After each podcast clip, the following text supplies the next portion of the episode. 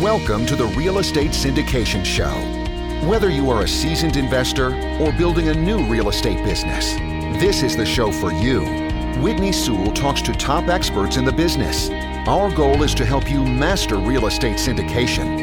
And now, your host, Whitney Sewell. This is your daily real estate syndication show. I'm your host, Whitney Sewell. Today, our guest is Nicolo Mastro Matteo. Thanks for being on the show, Niccolo. Yeah, thanks for having me, Whitney. Uh, yeah, awesome. Well, I'm grateful to have you on the show. Uh, Niccolo is a commercial real estate developer, commercial real estate investment sales broker at Friedman Real Estate and from 2017, 2018. Currently, the principal at Pimpernel Developments. Uh, so he's developing projects. I'm looking forward to hearing Niccolo's just uh, transition from you know from working at a brokerage firm uh, to b- being a developer now, and also how that's helping him uh, in a way of finding deals and in closing deals that maybe uh, you know you and I can't close, uh, and how he's taking advantage of, the, of that skill set. So give us a little more about your background and, and getting into this space. you know why real estate, why development, why syndication, and let's let's dive into your superpower. So I got into real estate originally. 2016, I saw a documentary on a real estate developer, fall 2016, and um, it looked interesting to me. It's kind of left brain and right brain type of thing. Um, and I was kind of searching for what to do uh, after graduating. And so I found a paid position in commercial real estate, which isn't always the easiest thing to do for entry level. And it was kind of a position that I could look into at a big company locally, at least in Southeast Michigan. That's Friedman Real Estate. I was a new business development, so I got to look into construction, into brokerage, property management, the financing side, eh, kind of every arm of the industry, and uh, kind of got a good feel for the different asset classes, this and that. Moved into brokerage. I think it was about nine months after I started there, and did brokerage for I don't know, about a year, and then switched into development. Left the company on very good terms, and I still talk with the guy who mentored me, and once in a while other people at the company. But uh, I left for specific developments that I had actually called on originally. So my first two calls as a broker are still the deals I'm working on now. So I've gotten a lot of good experience in development and sat in a lot of meetings that I otherwise wouldn't have if I didn't leave at that specific time. But meetings with the State Economic Development Corporation, the county, uh, the city, and the city politics. And the city is kind of notorious for having a hairy situation in that regard. So the, the projects on paper have gone nowhere. but in the background it is kind of everything's kind of really built to a crescendo and actually one of them in particular is just so happens to be tonight kind of like a do or don't do situation for the city so okay. it's a pretty complicated deal that basically i'm buying these two big office buildings that also include an agreement that is the result of six years of litigation between the owners and the city and that what's called the settlement agreement is terrible for the city financially and in every other manner now and going forward with liabilities and this and that.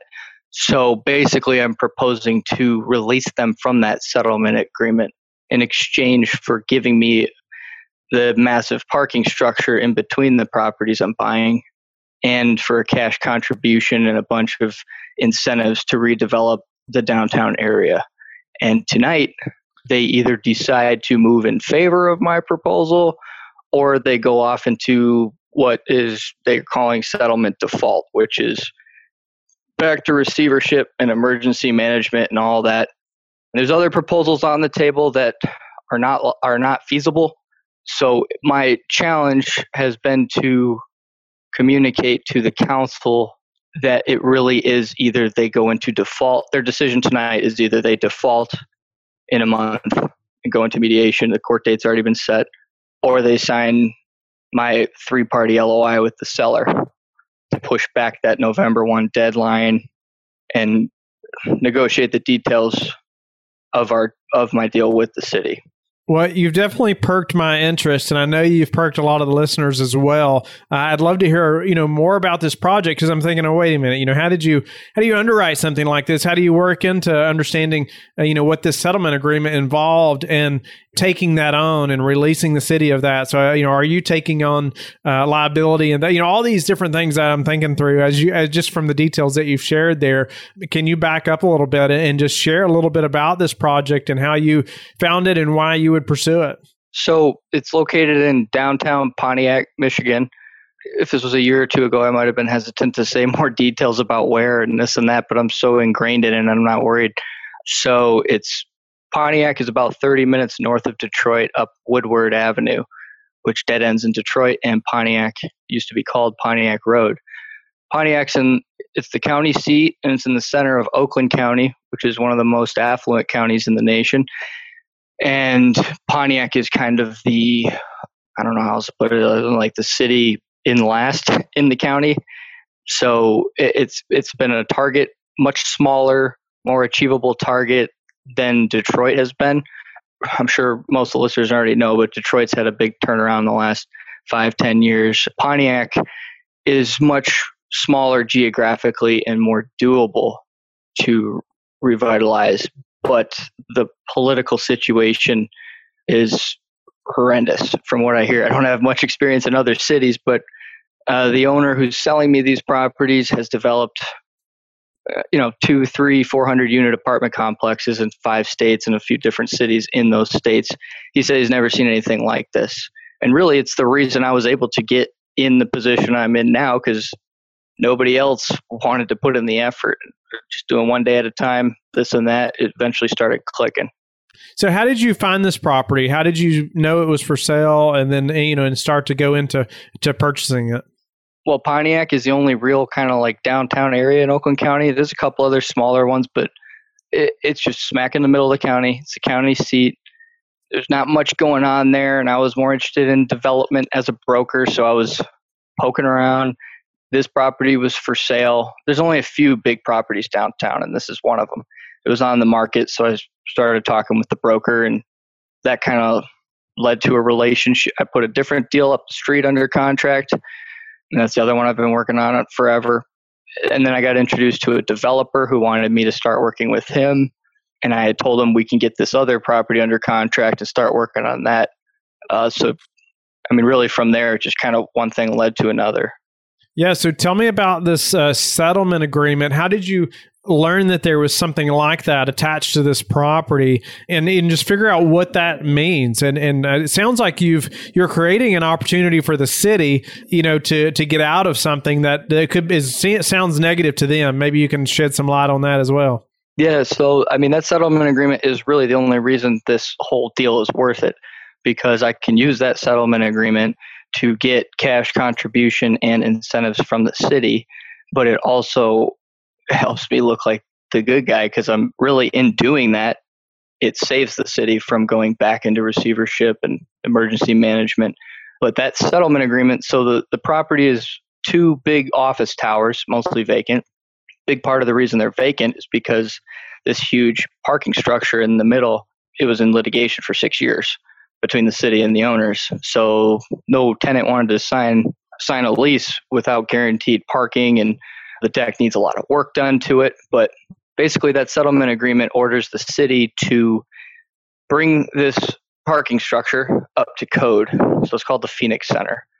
I'm buying the Ottawa Towers and the Phoenix Center is the parking structure in the middle.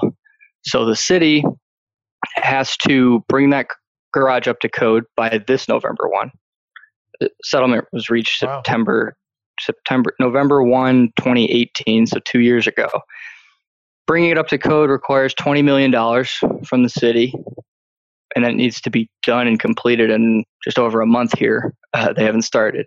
I'm probably a part of the reason that they haven't started because I think they want to do this deal with me, but they're just yeah. hesitant. But so they have to spend $20 million to bring it up to code. The garage is 2,400 parking spots. They have to give Ottawa wow. Towers 1,800 of them for free. For ten, so the city owns the garage. They have to give 1,800 free parking spots for 10 years. really it's essentially free for 30 years. You're approaching demo time at that point. So what it does is the city has to pay 20 million and they have no income on this asset and they have a never ending liability and obligation to fulfill the terms of this settlement agreement which never goes away so it's like a constant I, I mean, I don't know, massive weight on the city's back. It's yeah. just like they're constantly impending defaults. So, what my deal does is if they go into default, they're going to have to pay that $20 million. They're also going to have to pay another 10 to $20 million. Either way, they're going to have to owe about 40 million. They don't have 40 million. They can't declare bankruptcy, so the penalty gets dispersed amongst the taxpayers. Now the question becomes can they pay? And they make a, a lot less than those in the county, statewide, and nationwide. So where's that money come from, sort of thing? My deal is basically instead of having to pay $40 million and going into receivership, pay me $20 million over time. They don't want to bond, so no bonding required. Give me the Phoenix Center for a dollar. You can retain some ownership if you want. I don't, you know, we'll figure that out and a bunch of incentives, master developer rights, that sort of thing. And I have big name to partners with lots more development experience ready to do this deal with me. But I need the city to sign this letter of intent first. So that's kind of where it's at. And tonight they have a vote. Finally, I mean, I put this under contract November last year to vote whether or not to move forward with my proposal one of four other proposals, which are all not viable, which is hard to communicate to them, or they go into default. So really, it comes down to they default and they're going to owe 40 million and go into receivership, or they do this deal with me, and the county is also on the hook for the settlement agreement, which I've kept very quiet because I want the city to sign it, and then I want to diplomatically go to the right people at the county. They should cover 50%. So it really it's going to it, it saves the city from receivership and it provides the opportunity to start fresh and kind of build a new Pontiac downtown. Wow. Well, I wanted to, I mean, I wondered what, what happens to the settlement agreement if they agree to move forward with you. First, I'd close on Ottawa Towers and contingent on the city transferring ownership of Phoenix Center to me and providing the other incentives and this and that. So I close on Ottawa, I close on Phoenix, then I release them from the settlement agreement and the declaration of parking easements, which nobody else ever talks about, and it's a massive problem for the city. So I, I don't know how it's going to shake out, but that's that's really the, the gist of it. Is they contribute the deck and X amount of dollars and incentives. I close on Ottawa and Phoenix, and then I release them from the settlement agreement. You don't have to complete the upgrade to the parking structure by November 1st, do you? No, because I would own that settlement agreement. And really, my goal with all this is so Pontiac has a loop, a five five lane one way highway loop around downtown. county's had plans for 10, 20 years to convert that to two way traffic. Hasn't been able to do it. I would like to convert that loop to two way traffic, and I know I can do that with this deal with the city. That's kind of a side note, but I do want to reconnect Woodward to downtown Pontiac too, which will require demoing at least part of the Phoenix Center, if not the whole thing. So I need to get detailed assessments done of the Phoenix Center shortly after the city signs my LOI. Wow. And I know we can't dive into every detail of a deal like this, but it's so creative and out of the box. I, I, love talking about it and helping the listener to hear something, you know, like this. That's not just your typical deal. In the beginning, how did you look at this and say, well, "Wait a minute, you know, here's something that that you know we can make some money on." You know, it may take us a year or two years or whatever dealing with the city, but it's going to be worth worth that much time and wait. Well, there was only a few buildings downtown and we were under contract to do a development on the tallest building downtown, 1920s built, you know, beautiful structure type of building. So this one, one of the other few large properties, and it was it was for sale on the market. So I started looking into it, and then started trying to figure out a way to put it under contract with the seller. He'd never signed an agreement. Learned about this settlement agreement. Learned about this. Learned about that just kind of thinking about it on the side with this other the other development was 28 north was the focus but this this ottawa phoenix thing the more that was learned about the settlement agreement the more creative thinking started happening in discussions with others where the ideas kind of just built on each other. So I think the idea first to sell that settlement first, it's what got under contract. So we found out we needed the owner wanted to sell everything and get out of Pontiac. He owns other properties too. So now I got to buy these three schools I don't want, and these Ottawa towers don't necessarily want. you want the settlement agreement, so you get all of it packaged. It helped us get it under contract, but while doing that, we found out a way to monetize it. Nice. Well, it's very creative. I know most wouldn't stick it out and and figure all that out. Uh, but I, I, wish we could, you know, had the show tomorrow so we could know what the what the council decided. But uh, uh, Nicola, what's been the hardest part of your commercial real estate career? Working with the city. I don't blame them, but they have lots of they have some real deep rooted trust issues that I think go back to well before this. The litigation started in 2012. It's a really hairy political situation and they have elections coming up. They're a year behind everyone else, but navigating the politics, the city politics has been extremely difficult. Just getting it on the agenda for tonight took a year. In in one sentence, what's what's some advice that you have for the listener who's dealing with with the city or you know a city council or something similar to this? I don't know. Listen as best you can. Trust nobody. you know, I, I've listened and talked with everyone. I, I try to keep a low profile, not be seen in public with anyone because I don't know who's going to jump to conclusions about anything, this or that. They tell you that go get X, you go get X. They don't think you can get X, and then you go get X, and you come back to them. They say go get Y. So it's a lot of dancing and trying to find the true leverage because I don't know how else to get it. I mean, being the nice guy doesn't always work. I'm not out to hurt the city. I'm I'm trying to only benefit the sure. city, but they because of their trust issues, they're constantly. Sometimes, if you're trying to do something for the right reason, they just don't believe it. But as far as right. advice, I I feel like the longer I'm in this, and the more I learn, the less advice I have to give. What's the number one thing that's contributed to your success?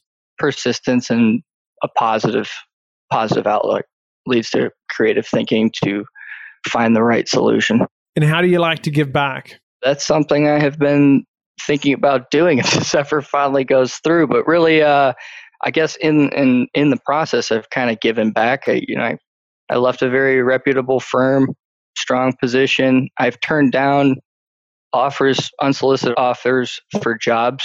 So the income stream has been lacking for two years due to my obsession with this project.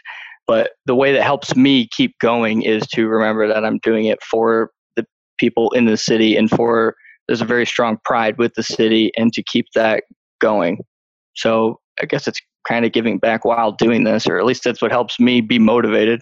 Yeah. Well, Nicola, I know it's been a pleasure to get to know you a little bit and hear your story and really hear, I mean, hear about this, this property. This project is, is so unique. There's so many different things about it. Your uh, desire to push forward and to keep pursuing this project and everything you've had to do to make it happen. Uh, so grateful for your time today and grateful for uh, just you sharing that with us. I think it's probably opened the eyes of the listeners somewhat to, to think about deals that are outside the box and getting creative. Uh, so thanks again. How can the listeners get in touch with you? You and learn more about you? One way is my cell phone. I don't mind sharing it. Call or text 248 464 5373. Prefer if you let me know who's calling and why. My email is niccolo.mastromatteo at gmail.com. I'll spell it N I C C O L O dot M A S T R O M A T T E O at gmail.com. Other than that, you can find me on LinkedIn or just Google. Don't go yet. Thank you for listening to today's episode. I would love it if you would go to iTunes right now and leave a rating and written review. I want to hear your feedback. It makes a big difference in getting the podcast out there. You can also go to the Real Estate Syndication Show on Facebook so you can connect with me and we can also receive feedback and your questions there that you want me to answer on the show. Subscribe too so you can get the latest episodes. Lastly, I want to keep you updated. So head over to lifebridgecapital.com and sign up for the newsletter. If you're interested in partnering with me, sign up on the Contact Us page so you can talk to me directly. Have a blessed day, and I will talk to you tomorrow. Thank you for listening to the Real Estate Syndication Show, brought to you by LifeBridge Capital. LifeBridge Capital works with investors nationwide to invest in real estate, while also donating 50% of its profits to assist parents who are committing to adoption. LifeBridge Capital, making a difference, one investor and one child at a time. Connect online at www.lifebridgecapital.com for free material and videos to further your success.